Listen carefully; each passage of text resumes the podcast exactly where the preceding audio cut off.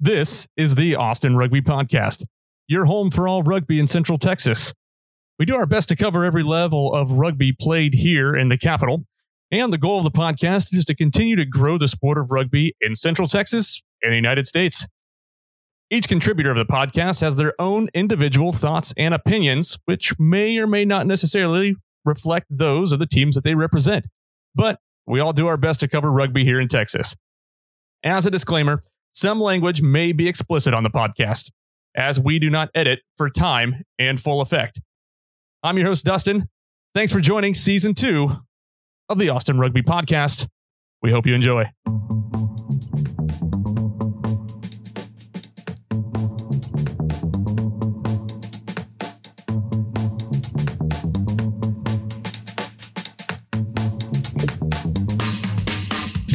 Hello, Austin Rugby fans, and welcome back to the show. If this is your first time joining us, we are the only home for all rugby here in Central Texas. And God, is there a crap ton of stuff to talk about today. The MLR universe has literally exploded on itself. The talk of the town is Austin, for better or for worse. And we'll get to that. We're going to cover everything around the MLR and what's going on a little bit later in the show. But first, you know, we've got to talk and cover what's really a great weekend of rugby here in Austin last weekend, with 6 games in one location, all 3 divisions of the Blacks and the Huns going at it, culminating with the Austin, Colorado MLR preseason match to close it all out. But first, it's been a few weeks since we've had the great pleasure to have the Valkyries on here to talk about rugby, and we need to catch up with Erika Persil. So, Erika, welcome back to the podcast. Thank you so much, Dustin. I thought you forgot about me. No, I didn't. We didn't forget about you. There's just so much to cover. And I think we talked a little bit before Christmas time. What's that? I said it's been a busy couple weeks in rugby. Things have happened. I don't know. I mean, apparently there was some news yesterday or something about that. I don't know. Maybe we'll talk about it later. No clue what you're talking about. Yeah. Nobody knows. If you're even remotely attached to the world of rugby, especially in Austin, you probably didn't see anything that happened yesterday. So, Erika, let's talk about Valkyrie stuff, because you guys have been busy. D2's kicked off their season since we last talked. I'm pretty sure you guys have had 2 games. Is that right? Yeah, last week and the week before. Yes, yeah. So D2 has had 2 games in the spring season so far. D1 hasn't had anything start up yet, but D2 is hitting the ground running. We have a pretty packed schedule. Yeah, so we played San Antonio this past weekend and Bay Area the weekend before that. Yep. So they actually ended up both being great matches. We got wins on both sides. Congratulations. Thank you. Yeah, so we were really starting off well. It's looking great this season. I'm excited to see where we're doing. In the BART game, our first game of the season against Bay Area, we actually broke out a new pattern of play that we have. Our D2 or our D1 runs, but D2 hasn't been consistently putting it into games yet. But, you know, start of the season, Weezy kind of just went to us and was like, you know what, we're implementing this. This is happening. So get out there and do it. And we did it, and it worked really, really well. It was a really good indication of how it's going to go the rest of the season, I think. And it's a really effective pattern of play. So I think it'll be a game changer for us. Yeah. So for those people who don't know who Weezy is, you want to tell them who Weezy is? He's our lovely coach. He is lovely. Screaming out on the field.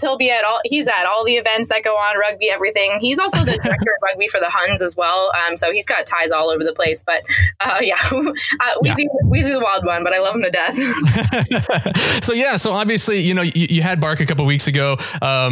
You know, for those of you, Valkyries, they've been doing a pretty good job of having somebody filming the game, doing some live streaming, which helps out. If you were watching the live stream, you saw somebody score a pretty awesome try and then take out their scrum half right after that. Who was that tackled their own player after they scored for the first time ever? 9 years of rugby. I shouldn't tell you how long it's been. I played rugby for 9 years, and that was my first try. And it's funny because anybody on my team, I tell that to, they're like, how? Like, you're everywhere. I feel like you would have had a zillion by now. I'm like, yeah, well, but I can think our new pattern of play for that. So that one gave me a real wide opportunity to punch it in there. And I had 2 people on my outside, and I was ready. I was like, I saw them there. I was ready to get the ball out if I had to, but I was like, I really hope I can just take this one in. And it worked out. Got really excited. And then yeah, our scrum half, Chris Carson, is one of my best friends. So I went over and just jumped on her and knocked her over right afterwards. Yeah, but I mean it's good, you know. So you know, playing Bark, you know, I believe because the D2 season started back in like November, right? Like your first game was at Bay Area, if I'm not mistaken. That one, yeah. So it's a good rematch and kind of winning on the home field. This is always wonderful to see. It really is. I mean, Bark as a team has improved so much in the last year, even, and it's great. Like it is so good for Texas rugby to see all of these teams like continue to get better and better. Like you can tell they're hungry. Like they want to be the best, and it's awesome because that just keeps pushing us to be better and better every time as well. But they are giving us some good hard competition, which is like something that we need. So it's really awesome to see that development. Yeah, that's fantastic. And that's something, again, I'm always happy to see like the growth of rugby, men's and women's. You know, I think that, you know, especially the women's side, I think there's a lot of great stuff going on there. Again, you guys have been, you know, up there constantly, you know, challenging, especially in the D1 side. You know, now to see the D2 team, you know, having two full teams is awesome, like in D1 and D2. So that's pretty fantastic. So then obviously last week, you know, you guys had another game and you guys did a little traveling. Yeah. Yeah. We went out to San Antonio, played the Riveters. So that was a pretty good match as well. The Riveters are usually pretty good, even competition with us. You know, they're a high scoring team. They literally, I think, if I go back to my stats real quick. Yeah. So they've scored 220 points in 4 games. That's a lot. Yeah, I think their first couple games were against, I think, the Reds and McAllen. Correct me if that's wrong. Yep, but that's right. Yeah. So they had some pretty high scoring games in that one. But I mean, San Antonio in general has always been a solid team. Like we consider them some of our top competition in the league. They were first in the division when we went and played them on Saturday, and then our win pushed us up to first for D2. That's right.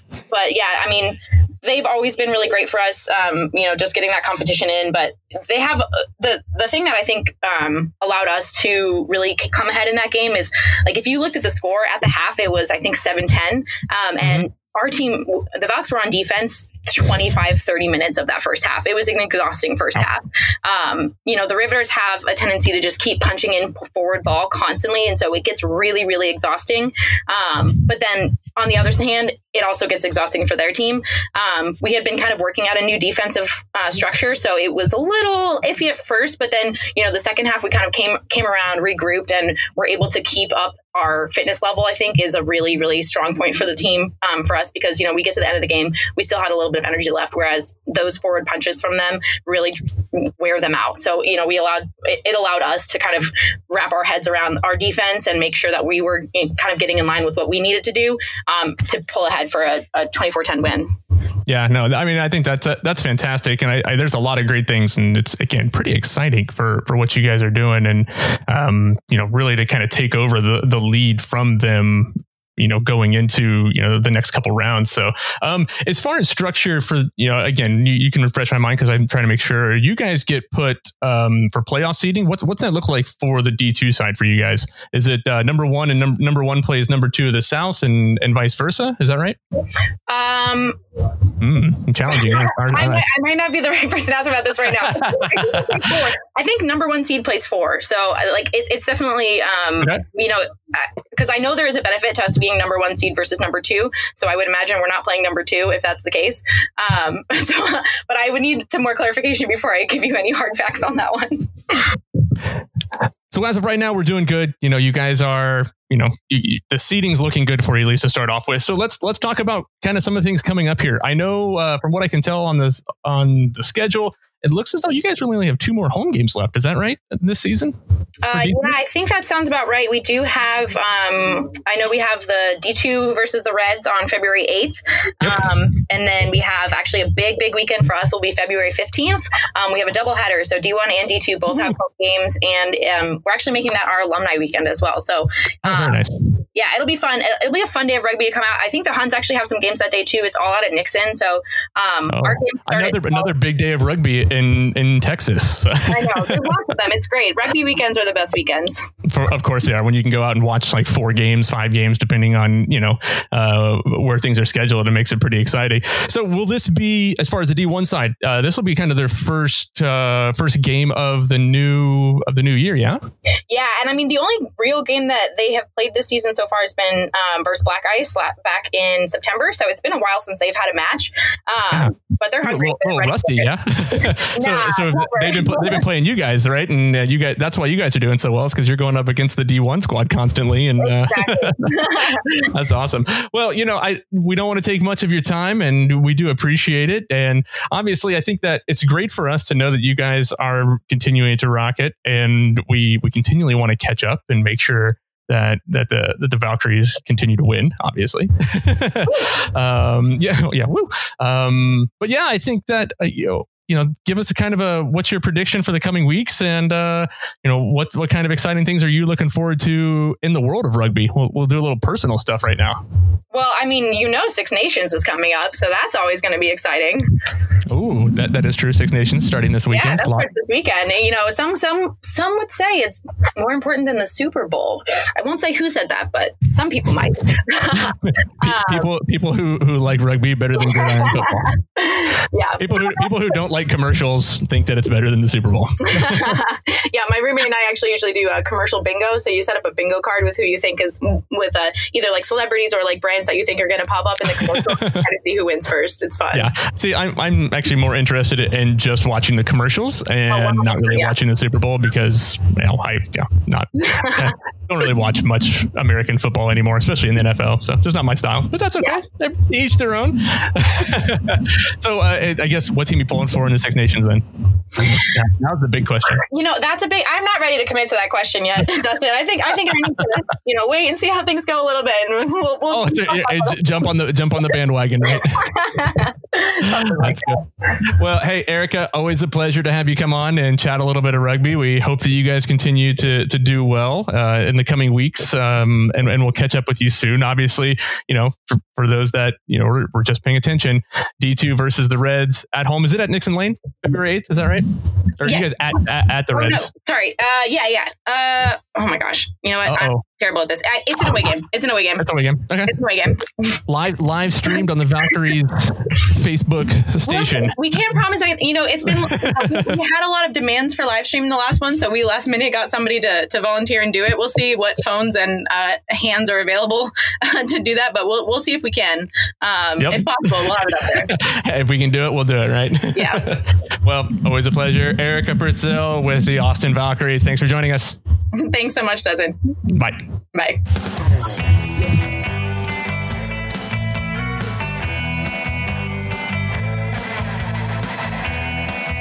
All right, let's get right into the big weekend at Burfield, Australia Day over there. It was a great weekend. Yeah. What a weekend for rugby in Austin. And there are phenomenal games all around. I do have to apologize, though. I don't have a final score. I haven't been told a final score of the 4 points Westlake High School match. So if you know that, just go ahead and send that along. Let us know so we can keep up to date with all that's going on in the high school realm. UT took on a really tough and really highly qualified BYU team. They're pretty phenomenal. Fortunately, they lost the match fairly handily. I know it's a big test for the Longhorns. They're going to rebound. BYU, they're a perennial powerhouse in collegiate rugby. So, hats off to them for coming down and making a great weekend of it. Hopefully you got a chance to go over and watch a little bit of that game. Future potential MLR players right there, BYU and UT. Get out there and let's continue to support the college level game too. So on to the big matchup for Texas rugby. And of course, it's the Austin Derby. Everybody was out there. Tons of people. It was a great day. Again, it was Australia Day. A lot of the proceeds went to supporting some of the wildfire relief that's going on for Australia right now. So again, making a big day out of it, which is really great to see in Austin. Starting in the D3, the Blacks continued their winning ways with D3 Blacks over the Huns, 53-0. I talked about it when I was trying to do a live broadcast. Sorry about that. There was some connection issues, so we just decided not to go ahead and do it. So apologies. But again, score at the break was 22-0. Huns really showed great work rate, had a couple of good breaks, but, back-to-back national champions were just too much for the Huns, unfortunately. Blacks go to 6-0 and sit atop the Central Division at 30 points. Huns are now 4-2 in second place with 21. So still potential to get in there for both Austin teams in the playoffs, which is good to see. In D2, saw a fantastic match. Blacks came in going 1-1, and the Huns were 0-2. And this game was really back and forth the entire match. Gotta thank the Huns for doing the live streaming online. I had to step away for a little bit, but was able to watch a little bit or listen to a little bit of the match. That was being broadcast, so thanks for continuing to do that. Huns went into the break up 13-12, though. Some great physical play. They really they came to play. I got to be honest, like the Huns, you know, even though they were 0-2, they had been beaten. And people talked about how good the Blacks were, which they are. It was great to see the Huns really take it to them in the first half. However, that home field advantage and that wind, were really in the Blacks' favor in the second half as they bested the Huns. Final score of 27-23. This, I think, is a great match for the D2 Huns side. The Blacks, of course, get the win, which is good for them. And even though they lost, they go 0-3, and the Huns show that they can play and stay with really any team. So I think Bill Overton commented on it. I appreciate him kind of giving the team a good boost. They did. They played well. It was pretty positive. Huns get a bonus point and now sit fourth in the North Division. Blacks go 2-1 and sit just 2 points behind Fort Worth with 11 as Fort Worth sits on 13. Finally, the D1 match. Both teams entered the match 2-0, looking to go take control of the table. And man, what a match this was. It did not disappoint at all. There were some massive hits, big breakaways, and some really outstanding backline play from both sides. Huns scored 2 tries, converting 1 in the first half. Blacks secured 1 try for a halftime score of 12-7 to the Huns. The Blacks, however, came out in the second half and put up 2 quick tries. Huns fought back hard. However, once again, home field advantage and that wind, as we've talked about a few times on social media, really played in the Blacks' favor. And despite a late try, the Blacks had built too much of a lead. Final score 36-26 to the Blacks. So, really it's, the Blacks took all 3 matches, but again, it was hard fought all the way around, which is what all Austin derbies are, right? They're hard fought battles. There was some great play from both teams. I really appreciated, some of the backline play. I think there was a lot of quick ball, a lot of good movement for, some of those Huns players. And again, Huns are still trying to rebuild, as, some of the guys have said, and they've done a great job. I think slowly you're going to start seeing a couple more wins, going the Huns' way, maybe even this year, maybe in a couple weeks. So all in all, great day for rugby in Austin. We look forward to that March 7th match when the Blacks travel down 183 to visit Nixon Lane for that reverse fixture. Huns D1 and D2 host the Dallas Reds this Saturday, starting at 2:00 at Nixon Lane. D3 side gets a well-needed bye week. And of course, the Blacks D1 and D2 teams both have a bye week, but that D3 side travels down to San Antonio. A kickoff for San Antonio match with the D3 side is at 2:00.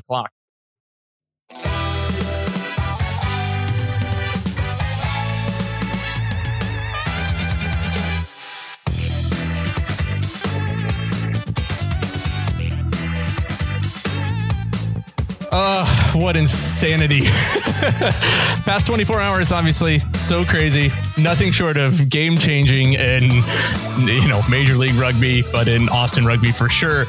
But, to talk about Six Nations and Super Rugby, we got Aaron Castro with us today. The man, the myth, the legend, Earful of Dirt's very own host and star of the show.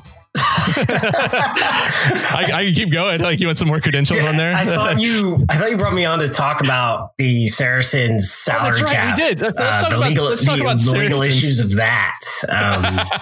Well, that's all everybody's been talking about the past 24 hours is Saracens, right? Right. Well, Saracens and the Austin Gilgronis. Gilgronis, that's right. Again, for those, we said it a little bit ago. For those that are listening, it is not a Gilgroni, Jabroni. I heard Jabroni somewhere. I'm sure there's going to be a bunch of these that keep going. Like I said before, it kind of falls in line with the Keep Austin Weird. The name is a little bit weird, but whatever. I'm just kind of at this point, all this kind of publicity and stuff that, that Aaron and I've talked about a little bit offline. It's good. Like, everybody in Major League Rugby is talking about Austin, for better or worse. I think I look at this and I've seen some, like, it's gotten picked up by the foreign press, and, I'll get a chance to talk with Matt Burgess, the CEO of Loyals Rugby, hopefully sooner rather than later, because I'm going to be writing a feature for an exposé. For the MLR website. I will be writing a feature about not just the name change, but the decision to purchase the Austin franchise, and then also move operations down south to Coda and all the things that are going in with that. I mean, if you pay attention to the key stuff that was in the press release, this is good for me. I cannot. It's an example to follow. I mean, name change notwithstanding, we're going to find out, what they dug into and how they came up with this. And I think it works. It's not it's not a big deal. When you look at sports leagues, probably someone said the same things, about the Cincinnati Red Stockings in 1868 or something, or when you look at the Chicago White Sox, their colors were not white and black. They were red, white, and blue, for over 100 years in their history. And you're going, why are they the Chicago White Sox? What is that? What is that? Like, based on their uniform, that makes no sense. So, I mean, it's okay. Like, it's not a big deal. When you look at this, is like I look at this and there was going to need to be a change. It was going to happen. I know that a lot of people did a lot of work to go to the Herd brand from the Austin Elite brand, but with the sale and the limited time that the Herd brand was in the marketplace, that a new owner probably just wanted to, since the team had been torn down to the studs and rebuilt, just tear the organizational identity down to the studs and then infuse it with a lot of capital for marketing and community support. Yeah. I mean, we talked about it, and I've talked about it with other people, and everybody's like, oh, this is, the name. It's like, look beyond the name, look at the great stuff. I mean, Major League Rugby posted it on their, community first ideas. This is literally in the press release, paying for every youth player's annual fees, capping ticket sales at $5 per person for families, sponsoring U16 to 20 teams to travel nationally, providing uniforms and boots and training kits to youth at wholesale price, so to make this sport more affordable. Like, these are great things, right? We are now like, can we touch on this affordability thing? Oh, man, it's fantastic. People seem to think that rugby is cheap. Nope. And I think that is a bad proposition to say, hey, all you need is cleats and a mouthpiece. In reality, the fact that they're going to subsidize local youth clubs' uniforms and boots and all training kit and all sorts of stuff for youth parents, that's a huge thing, because guess what? Good rugby boots or good rugby cleats are expensive. You're not, if you buy the cheap stuff, okay, you're going to end up with $60 moldeds. But what happens if your kid is a 16-year-old prop and, he needs real boots? Those are $150. If you can get those at a wholesale price, and heck, if it has, the colors of the Austin team on it, even better. That's just a great way of marketing and outreach. The program, what was announced is amazing. Like, this is going to be the example for the rest of the league to follow. And it was very similar last year when Utah announced their player pathway, and that's being, it's being continued and built upon by their new director of rugby, Brandon Sparks, who had built a player pathway in Michigan. So that is also a standard bearer. It's just funding these different benchmarks to get there. So what we're seeing is, slowly there had been an academy system with Austin for a U23 program. I think what we'll see is, a lot of capital invested into that academy system so that you can grow and upskill local youth rugby and local college rugby so that these guys can compete at the regional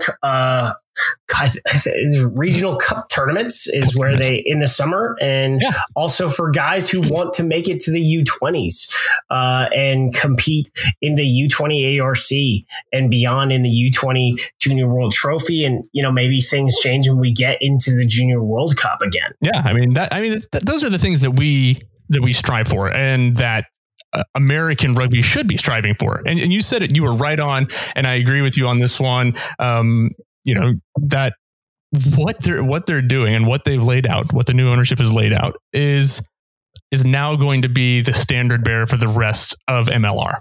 And it should be. And, you know, yes, I know there are teams that, you know, we talked about, I believe it was, Claremont that got invested a little bit in NOLA beginning of this week, or their part, give some shares. I forget how much they actually got. You probably know more than I don't. I mean, it's a minority investment, but it's also a connection. Yeah. If you look at, the Seattle, Rooney too, you look Seattle, at the Rooney, or more so with, I would say, Old Glory, Seattle, and now NOLA. You have foreign teams or other type of unions involved in the league as minority investors. Yeah. You know, for Old Glory, they have resources. They were able to hire away a director of operations. Hire away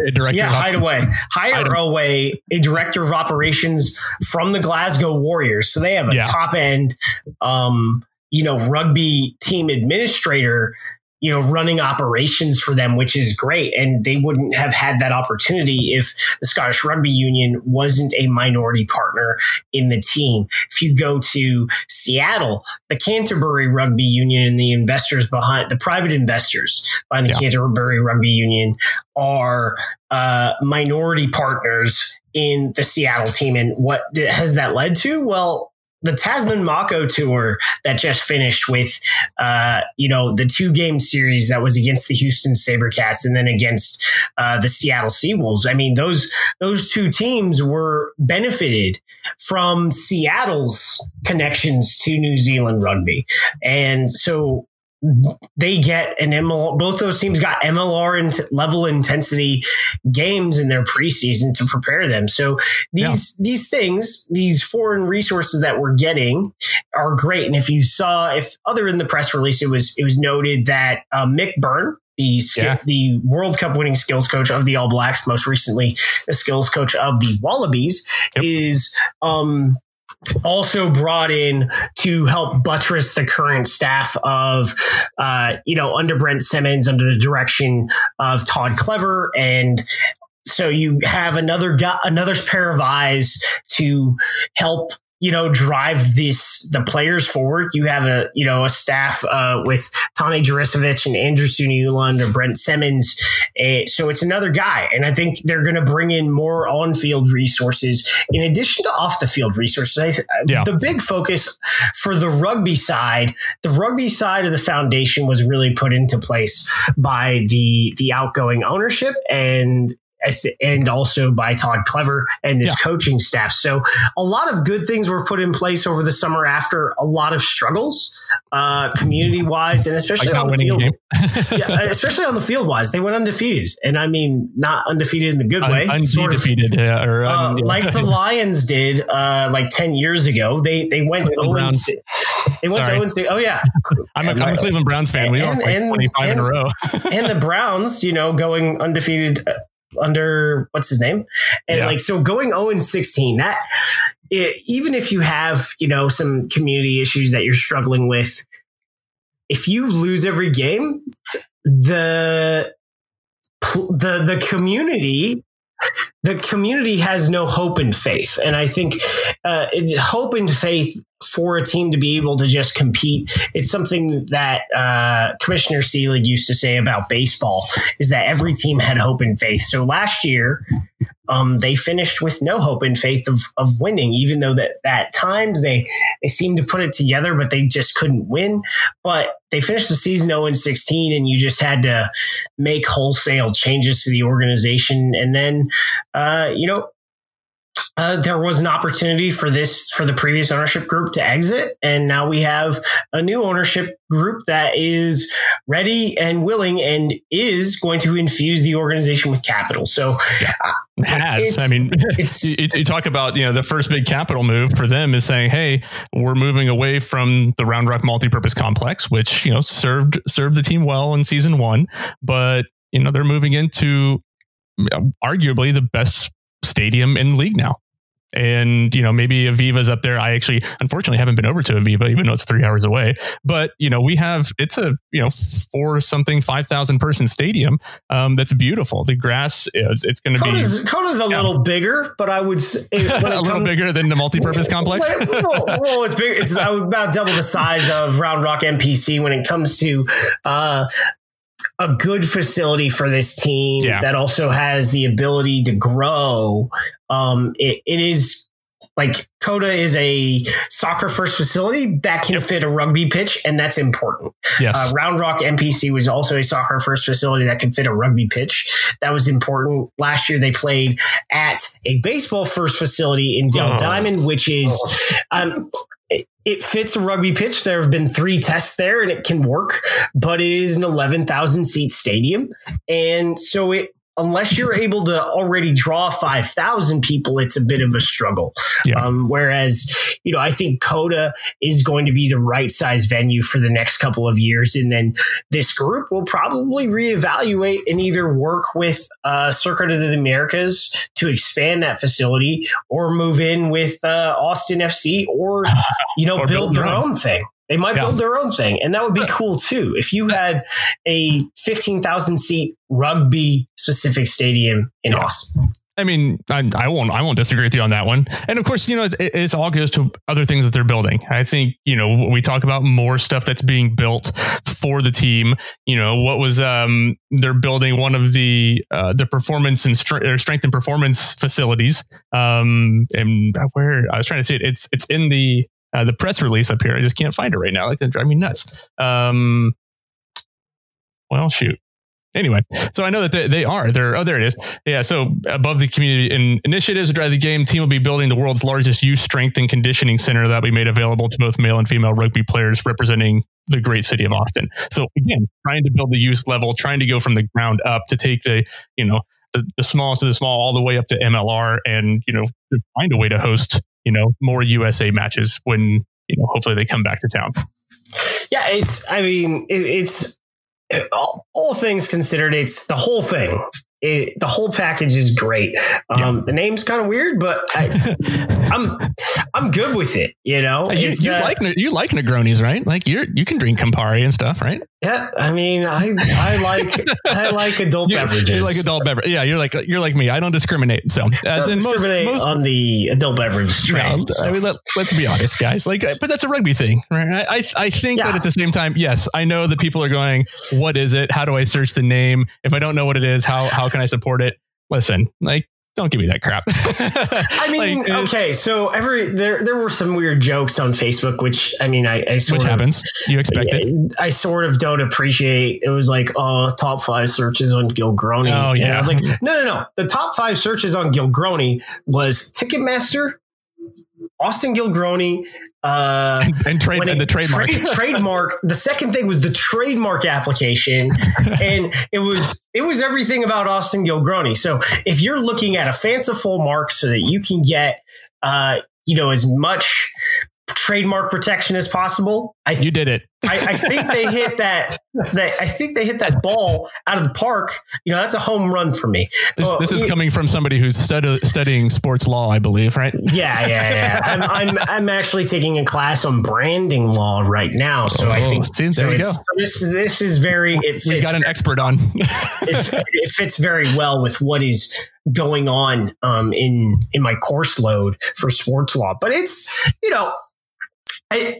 to move forward, you've watched the team. I talked to some people. It sounds like things are going well, especially with that result against Colorado. That this season should be something to build upon going forward under a new ownership group. Yeah. So all things considered, you're moving forward, and you have to move it forward and break the gain line every year. So good terminology there. Way to bring in some on-field reference.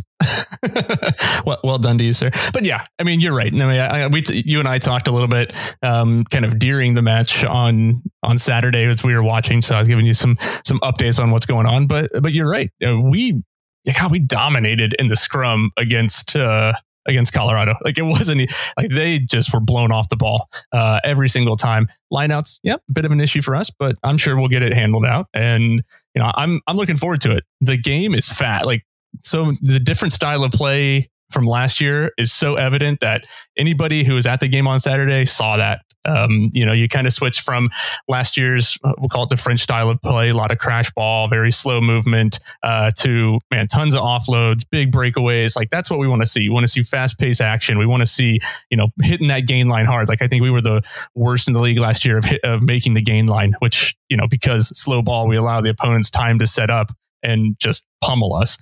So now it's boom, boom, boom. And that's a different style of rugby for Austin fans, and they should be excited for it. Yeah, it's going to, I think it's going to be a good season. Where you end up, just remember it was, you're coming from an 0-16 season. So I think you're going to get some wins. I think it's also going to be tough, especially with the top two teams in the league from last season and from the final, ending up in likely as either in the top three for the West this year, probably the top two. We'll find out. You got to play a game, you know, any given Sunday, although I think we have games, depending on the weekend, it's Friday through Monday, which is pretty awesome. Yeah. That there is American rugby going to be on TV all weekend. Well, we've previously had 3 days, but now there's going to be a weekend with 4 days, and that's pretty awesome. Like, what we've seen is for the sport, and not just for Austin, is that things are continuing to trend up for Major League Rugby and what they're able to push down to the grassroots, while the NGB maybe, you know, struggling, which is important, because in order to grow this sport, it is going to take continuous private investment. And as you know, I talk to people all the time that this thing, like, is a heavy lift. If you look at the numbers and who plays rugby and how many people play rugby in the United States, it's not a lot. So you have a lot of people taking a lot of risk. And if you look at things, you had, in the first year of the league, you had more people buy tickets than to go to rugby games than any other rugby event ever in this country. And then if you look at last season, with a 16-game season, you had more people buy tickets to go to a season's worth of rugby events, by whether it was the sevens or all the Eagles tests combined. Like, with that combined, you had more tickets purchased to watch American rugby, which that is exciting. And now we're going to see that killed, that number. Those numbers killed again. Astronomical now. You know, a third year in a row with relative, you know, 5 and 6 games a weekend rather than 3 and 4. So for Austin, for MLR, it's all good in the hood, as some would say. As the kids say, you don't say that. You would never say that. I'm also an old man now. So, but yeah, I mean, you're right. I mean, we talk about the expansion of the game, the expansion of rugby, the visibility of MLR. Yeah. The Tasman Mako game, like, those are great to have them come over and play, but I mean, we talk about big signings, and there have been some big signings, you know, Mananu, you know, the beast. Even today, the big rumor mill going around is that Austin signed Adam Ashley Cooper. Like, you know, I saw something on Reddit. Okay, the only thing, it's a rumor. It's a rumor. I have some criticism of that article, is that the author has written this before. Oh, that's really. Has written this before, talks about how the Wallaby Patty Ryan was playing for New York. No, yeah, and it's like, Ryan is not. The Wallaby Patty Ryan played for San Diego and is currently in Japan. This Patty Ryan is the Eagle Patty Ryan. So I boarded Chicago, by the way. We love Brewers, though. Boarded Chicago. Yeah, and played with Austin season one too. If I remember correctly. So yeah, who played for Austin in season one? So Adam Ashley Cooper to Austin, 4-time World Cup, I guess participant, but you know, he guy's been to 4 World Cups. And I don't care if you participated; you made it to a World Cup 4 times. He's been to 4 World Cups, and he's 35, and he's only 35. So if you look at some of the old hands around here, especially in the backs, you know, they're able to change the game. If you look at like a guy like Joe Peterson. Yeah, he controls the game for San Diego. He's a pretty wizard, much. Yeah. You know, and Cooper's not naturally a fly half either. He's a fullback. No, he's a fullback, and but you bring in a guy of Adam Ashley Cooper's breadth of experience in Super Rugby, breadth of experience as a Wallaby.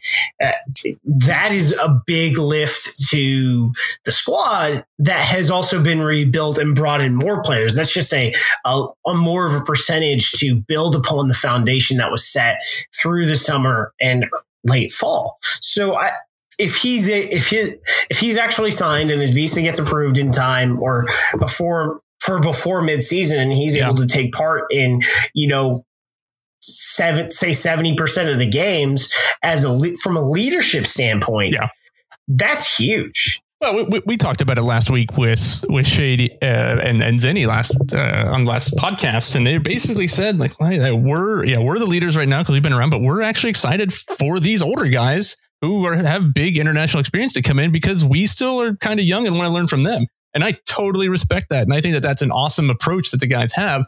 That until some of these more experienced guys arrive, which is fine, that we're going to be the leaders. And once they get here, we want to learn from them and hope that they can help guide us and teach us, you know, what they know. And right there, that's kind of what it's all about. I mean, that's why you bring in some of the veterans sometimes. And, you know, that's when people talk about, what is it, Tom Brady going to play for another team? You know, would you want him? Somebody's going, hell yeah, we'd want him because he knows everything and he can kind of teach us what we need to do to be better. Yeah, it was, if you look at the whole thing, just because someone's a foreign player doesn't mean they automatically take over leadership from a team. And he's going, like, guys like Adam Ashley Cooper are going to bring like tons of leadership to a team, but it's what they do more through osmosis than them coming in and taking hold of the reins, because they don't need to come in and be the big man on campus, as it were. They just need to come in and be themselves, and it will raise the level. You saw a little bit of that with Ben Foden last year. He wasn't, you know, the captain of the team, but he brought a specific type of professional standard that definitely aided New York in their pursuit of the playoffs. And of course, you know, the first year of expansion, the 2 expansion teams, you know, made it to the playoffs. I'm not sure if that's going to happen this year. I think in a lot of ways,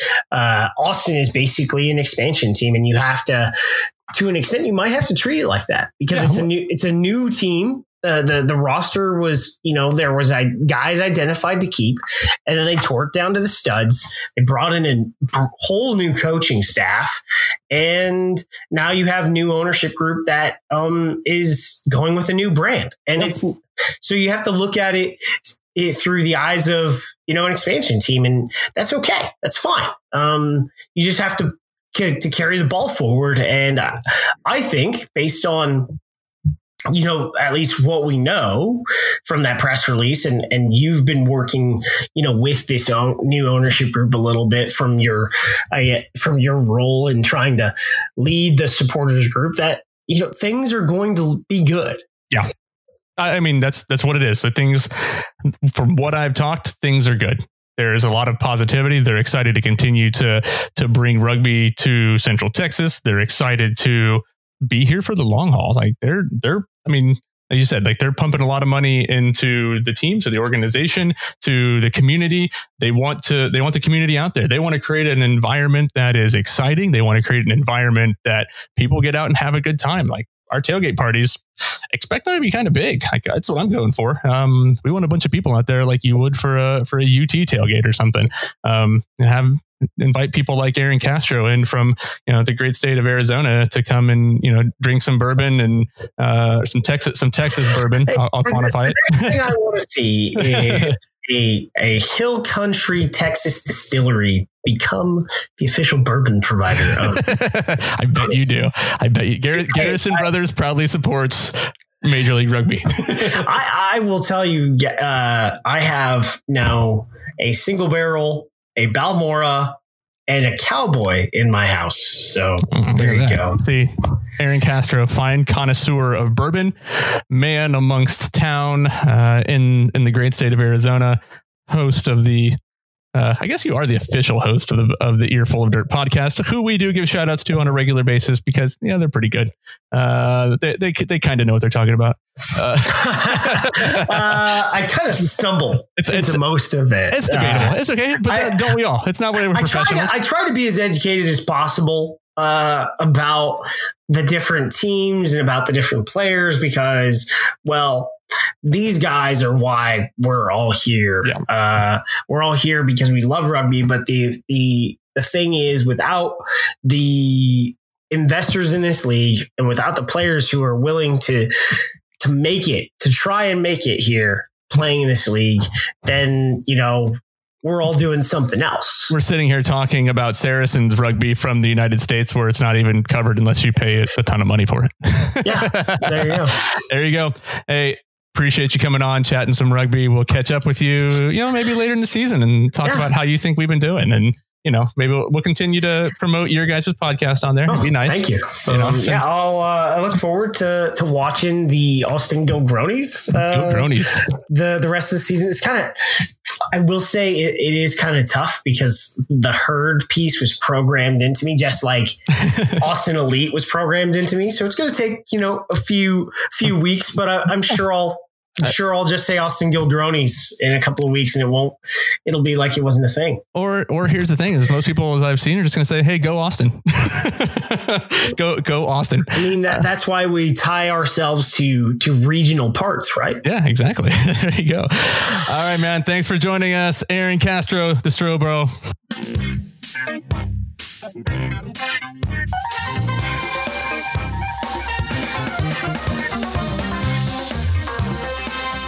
Well, of course, a busy week in Austin rugby. It's only fitting that we have, one of the players come on as we do every week. Last week, Zinni and Shady were gracious enough to bring their presence onto the podcast and chat a little bit. We had a good time talking with them. Of course, this week I wanted to bring back a returner to the team.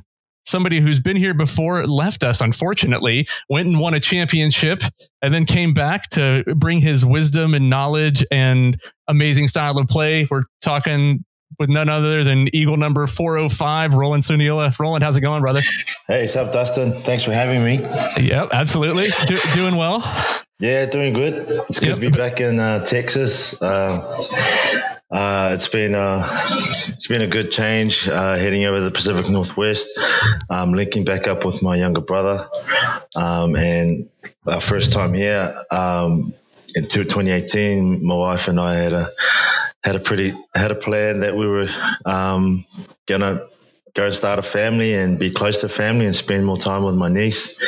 And the bonus side of it was rugby and getting involved with the Seawolves was exciting.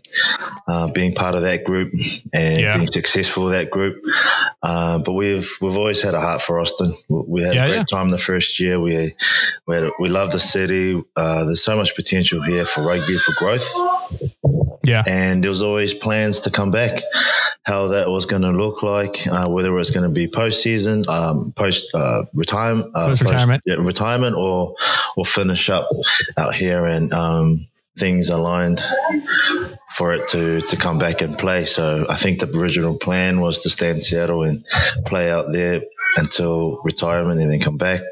But things just changed as of the last 48 hours as well. Yeah, as we know, we've been alluding to it. We've been talking about it on the podcast a little bit. But yeah, things have changed. So I guess, first question for, probably everybody listening is, you know, obviously you and I kind of briefly spoke about it offline before we started recording, but you know, it's a big change. I mean, it is a big change. We can't deny that. But as far as the players go, I mean, nothing has really changed for you guys, has it? Like you're still going and practicing every day and training, getting everything going. For you guys, it's just a name change, yeah, and a color change, really. Yeah, so branding has been the biggest shift in identity for us, but internally we've actually had a lot more time and focus on what we perceive ourselves, yeah, and not letting the noise distract us from what our goal is. And so having Mick Byrne on board has really kind of dug deep, bone deep in our preparation and in our meetings together we've had inside behind closed doors. For sure, all the players are contributing, trying to create a culture because it's with a name change, identity change, it's hard to identify and with the jersey, so yeah, it's hard to kind of draw, where do you draw your inspiration from? Yeah. And so, obviously once we kind of build, we're in that stage right now where we're trying to build a culture, a team identity that we believe in, our values that we set ourselves and standards that we set ourselves as players. And then everything that's happening outside of it kind of will hopefully fall in place. So, well, for sure. Yeah, that's awesome for you guys to hear that you're already chatting with Mick, and then all the good things that are happening with the team behind closed doors. Obviously, there's stuff that you can't tell us because and there's stuff that we can't say out to everybody. So I totally understand, but at the same time, it's good to hear that the new front office, the new ownership is taking the time to talk with the players about building that identity, because it is important. We talked about, with Shady and Zinni last week about the importance of, incorporating Huns, Blacks, Valkyries all under, bringing everybody back in together and really building the connection with the local community. And there's nothing that's stopping that, even though the name has changed. Like you're still out in the community, you're still practicing with these guys. I mean, you're scrimmaging the Blacks on Friday in the final preseason. So, what's that community outreach? We know what happens in other places. You were in Seattle and they've got a great relationship with the Saracens up there. How do you see that relationship building here in Austin now that this change has started to happen kind of in the off season this year? I see a lot of good potential, opportunities. That's how I see it with Austin and the Huns. I think the group, the clubs will only get stronger because they get to draw from the resources that comes through the Austin professional team. Yeah. With having Mick in town, with having other coaches in town, Brent Simmons, even Andrews in town, like the clubs get to benefit a lot of good coaching.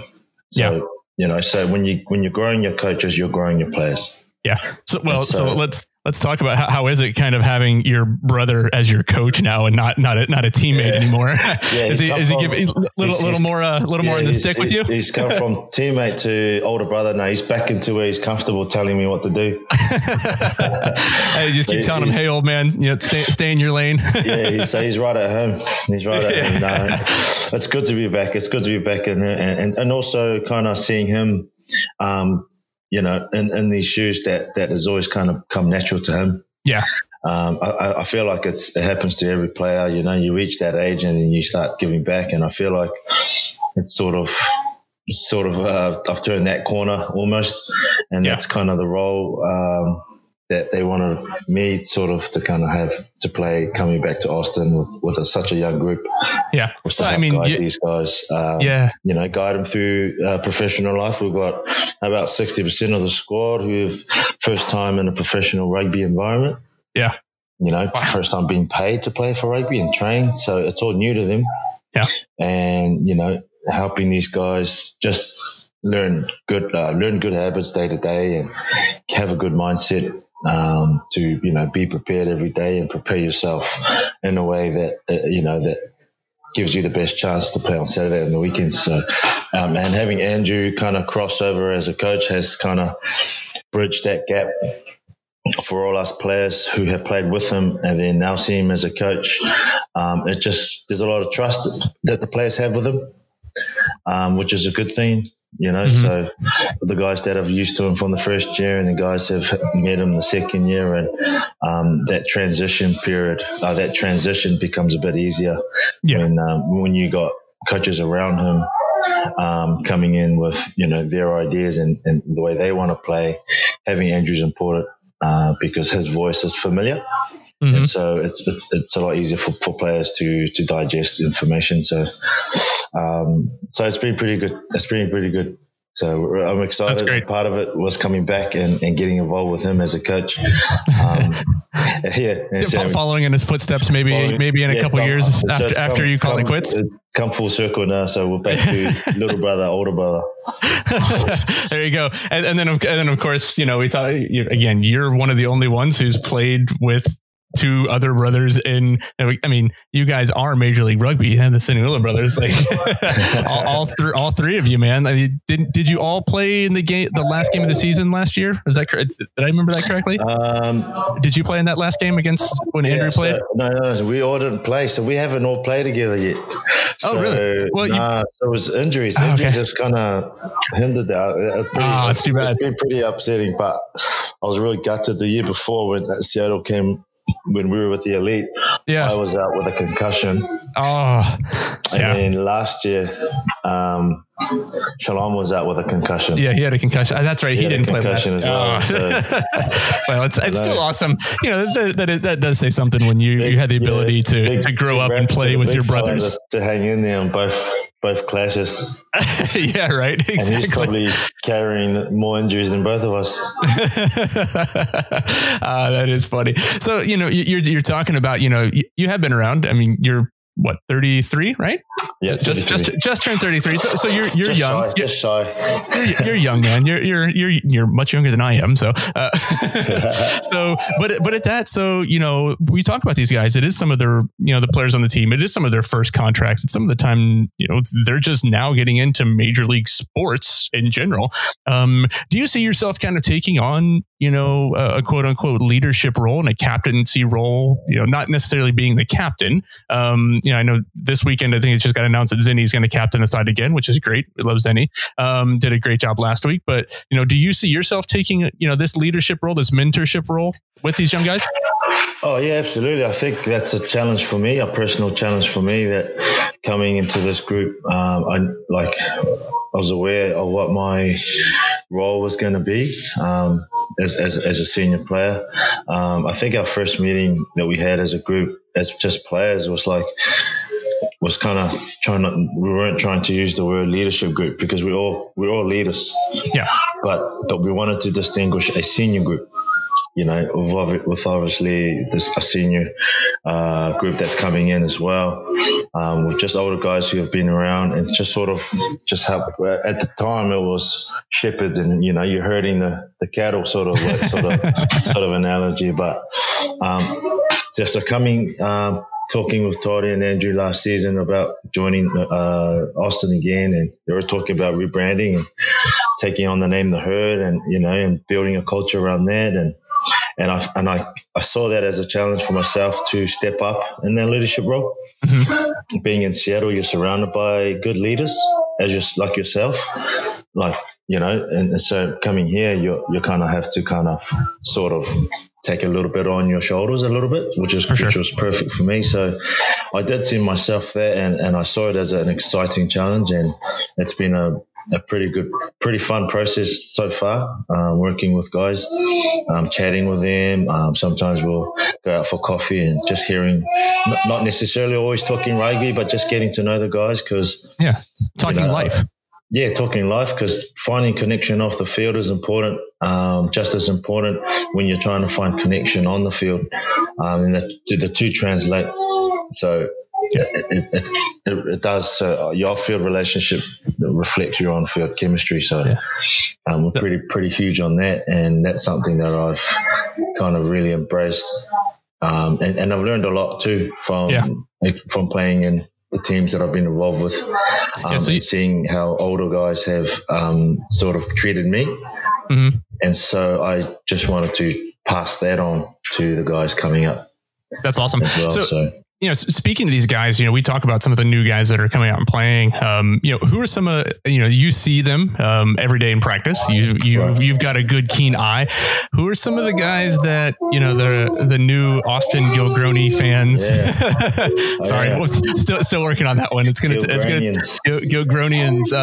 You know, listen, I love a good Negroni. Not gonna lie, like it's you know, well, if it's a Texas-sized cocktail, we're gonna make it delicious. But you know, who are some of those for the Austin fans? It's got to be 8%, is it? Yeah, oh, at least, man. Texas, yeah, it's gotta be. Who are some of the new guys that you like watching? You know, and maybe played last week or something that are looking to see, you know, some good playing time in the coming weeks. I mean, I'm really excited to see Don McKenna. Yeah, I mean, that was the one I was thinking of too. Yeah, yeah, you know, real athletic. Oh man, and one thing that stood out for me is he's a real quick learner. Yeah, and he's picking up things that take players, you know, years, seasons to learn. So he's an exciting prospect as well. Fast, really fast. that breakaway he had on Saturday, again, nobody really saw it because we didn't stream it, but he had a breakaway where he took off. The jumping part has raised controversy because of, you know, jumping to miss tackles. I won't get into that one. It was beyond the jump over the tackle. It was an amazing breakaway. Like he just took off.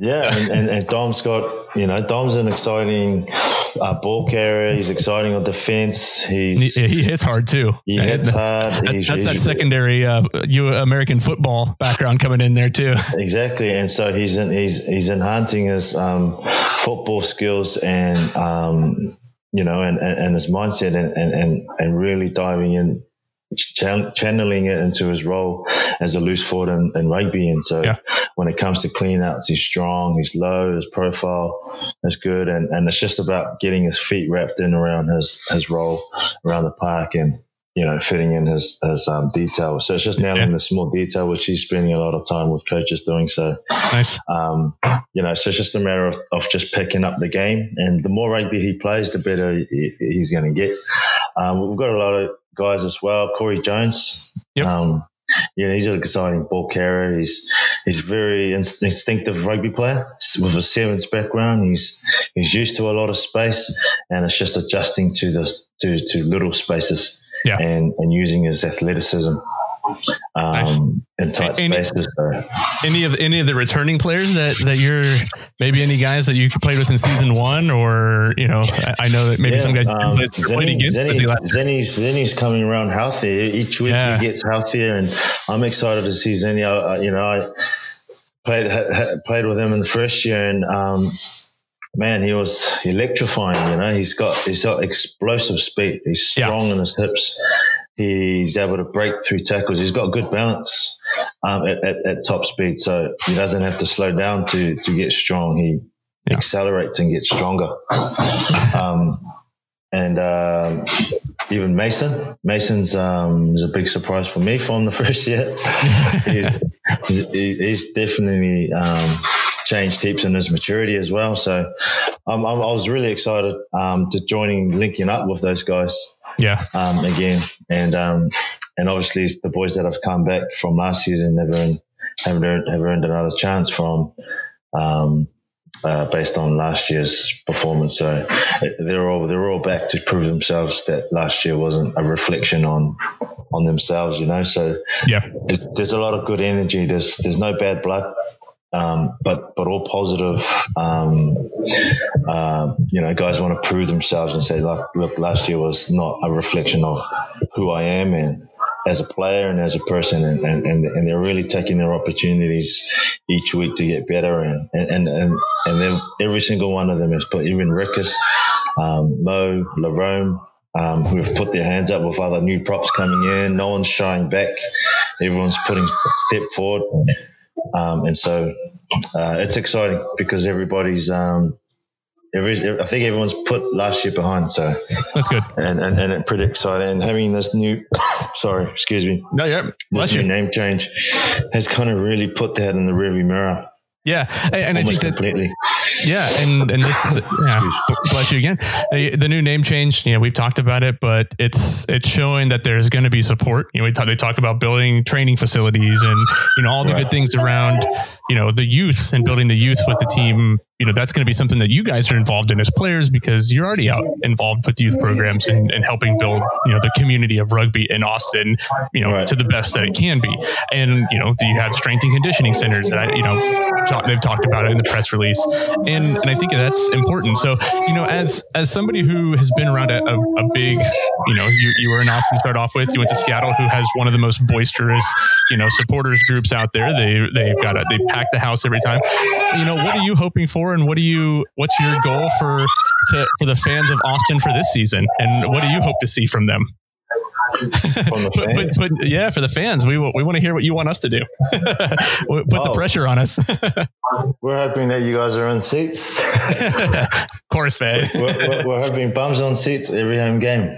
That's the goal. That's always the goal, is to pack out support. And you know, when you run out of that stadium that we'll be running out of there tomorrow, we're hoping to have a crowd full of orange. As soon as that merch hits the streets, all black, or wear the old kit, or whatever. Hey, wear everything. Whatever Austin kit you have. Keep it weird. Wear a giant banana costume for all I care. Keep it, you know, out there and loud and proud and supporting the lads. I think that's probably what the boys are hoping. Yeah. My expectation is probably the same as what everyone else is thinking. You know, we don't really, not quite sure what to expect, but we're all hoping that, you know, what they have in planned for us for the home games is going to be nothing but exciting, and we're hoping that the fans will get a great experience, an entertainment experience. And I was talking to Todd Clever this morning, and there are lots of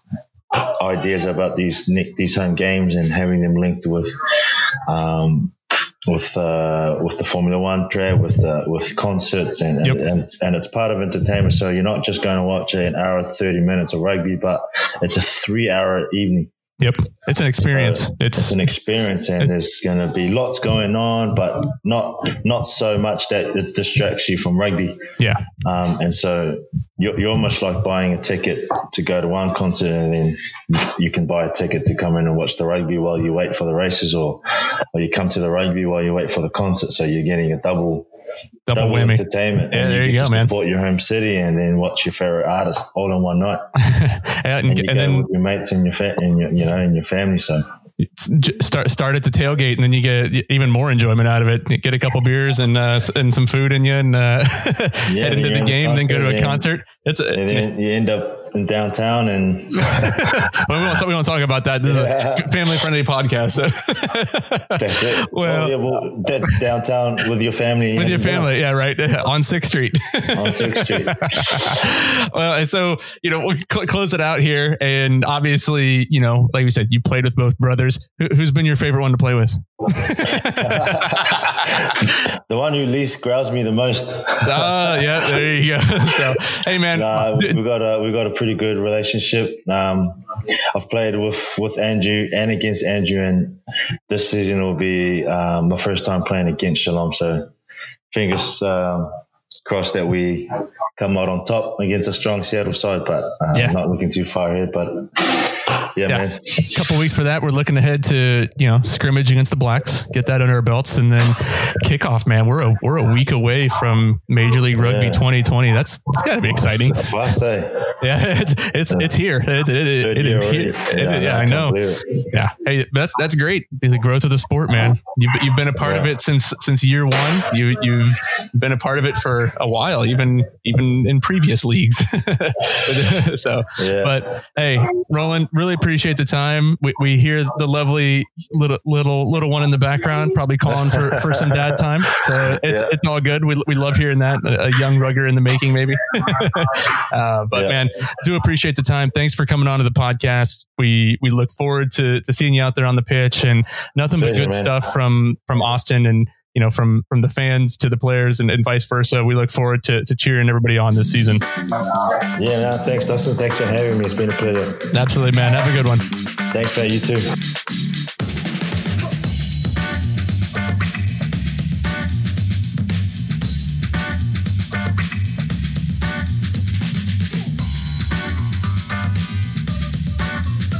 beginning of the week, we were planning to talk a lot about the Colorado matchup. Again, a great day at Burfield. Unfortunately, we came out on the losing side, 21-22. But if you saw the game, you knew that there was some really positive. I mean, I'm excited to see the style of play that we're going to have going into week one against the Toronto Arrows. But, you know, we showed dominance in the scrum. And I mean, dominance. For anybody that didn't see the game or wasn't there, I don't think we lost a single scrum. Maybe we lost one the entire match. Lineout was a little bit rough, as we've talked about, but other than that, it is a positive move to go from, unfortunately, one of the worst scrums last year to one that there's a lot of cohesion there. So it's really exciting. Glad to see some Huns and Blacks get on the field too. That was really fun. I thought that was a big nod to the local clubs. The guys have been working hard. Alex Reese, our local Hun who comes onto the podcast, got about 10 to 15 minutes in the second half, at fly half against an MLR squad. And so good for him. I know the upcoming match this weekend, there's some guys that are going to get, a chance as well. So looking forward to seeing what's going on there. I know Phil Hansen's going to get a run out with him. JP Novak from the Huns getting a spot on the bench this coming Friday. So that's exciting too. And then Stuart Morris is a Baylor guy, new to the team. Don't know if there have announcements been made, but I do see that he is on the lineup for the game on Friday. Again, 7:00 Friday, free admission against the Blacks. Old Stadium at Coda. It's a beautiful place. Get out there and watch some rugby. Obviously some things have happened in the past 24, 48 hours. And, the big news, as we all know, and as everybody's seen, Austin has new ownership and has a name change for the team. So, official announcement came out on Wednesday, January 29th. I'll read a little bit of the announcement here, the press release. So, the Austin Herd, based in Round Rock, has been purchased by Loyals LLC.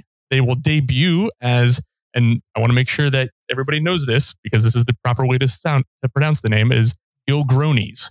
I believe it's part Gilchrist, part Negroni. But obviously, other big news. The name change is big. Gilgronis is the new team name. It's I've said on social media, it is a bit weird, but so is the theme of Austin, is to keep it weird. So, we can go with that. But, man, we're going to be playing at Coda. Amazing stadium. Awesome stuff. So that's really big, too. They take immediate control of the franchise, all operations from previous ownership for the Austin Herd. Again, named the Gilgronis after a soon-to-be-released Texas-sized cocktail. I would only hope that it is a Negroni-style cocktail, but we'll see. Mick Byrne has come on to be head of rugby. Don't know where that leaves Todd. I would believe that Todd is still around. I know, I've seen posts that he's still around, so that's still good to hear. But he is a World Cup winning skills coach, and so we're going to continue to work on the skills. There's a lot of excitement. Matt Burgess, the Loyals CEO. I've had conversations with him. He has a great vision for what rugby in Austin can be. There's a lot of excitement. They really want to have the long-term value added to Austin and to youth rugby here. Yes, people can go on and talk about the name all they want, but it really is, all about the excitement and the growth of rugby here in Central Texas. And, there's some great stuff that's coming out of this. Social media blew up, literally the talk of everything under the sun. So we totally understand that. We totally get that. But, one of those things is, this happens in sports sometimes. Teams get purchased. Yes, it is 2 weeks before the season or a week and a half before the season starts. But, I think all in all, it's for the best. I will challenge everybody to continue to support the team. Yes, they changed the colors. The colors are now kind of that Texas burnt orange. The name is hard to pronounce for some people and doesn't quite understand what it means. But the team and really the work that's been put in to build the bridges has not changed. It is going to continue. There's going to be continued growth. There's going to be continued support of the youth movement. There's going to be continued involvement of the teams, Huns, Blacks, Valkyries. It's still there. It's not going away. It's not. Nothing's happening there. So we're going to continue to work together with the supporters group, with the new owners, to continue to bring, you know, amazing tailgate parties. We'll do a lot of fun stuff. So in my mind, positivity. So be excited for that. But yeah, new ownership. It's something. It kind of took the rugby world by storm. You know, there were people covering it on Rugby Pass, you know, over in Australia, New Zealand. Social media picked up on it, press release, things like that. So even the local newspaper, we got it. I don't know if there was anything on any of the television stations locally, but I would assume there will be some stuff, and I can announce some stuff a little bit later in the show that will be happening. Other than that, you know, there is a game on Friday, the last preseason game. Of course, the team formerly known as the Herd, now the Gilgronis, will take on the Austin Blacks at Coda, and it's free. Go out and watch some great rugby. Like I'm excited for that. You know, there's great rugby at Coda. There's a lot of good stuff going on out there. It's a beautiful stadium. It is a proper stadium. Like, we have the best stadium in the league now. I'll argue with anybody that says otherwise. So the goal right now is just to pack the stadium. Let's get out there and support them as much as possible. And you know, really, oh my gosh, it's just crazy.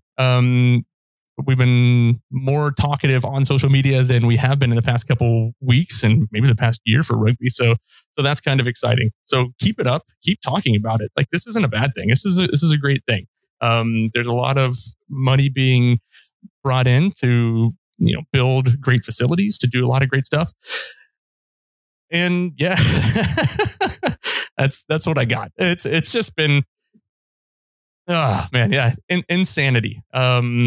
It's crazy. Well, that's pretty much all we got time for today. I want to thank Roland Suniula for coming on, talking a little bit of rugby with us. Excited to have him back. I want to thank Erika Persil from the Austin Valkyries, and of course, Aaron Castro from Earful of Dirt. Go over, listen to those guys. They're pretty good. They know what they're talking about for the most part. No, it's good. It's good to hear that we've got quite a few people doing random rugby podcasts throughout the U.S. For local teams, for all of Major League Rugby, for everybody. Appreciate the time. Always fun to jump onto a microphone and talk rugby to the greater Austin area, or even U.S. or international. If you're listening anywhere around the world, we appreciate it. Appreciate the time. It's going to be okay, Austin. Name change, new ownership. Everything's going to be good.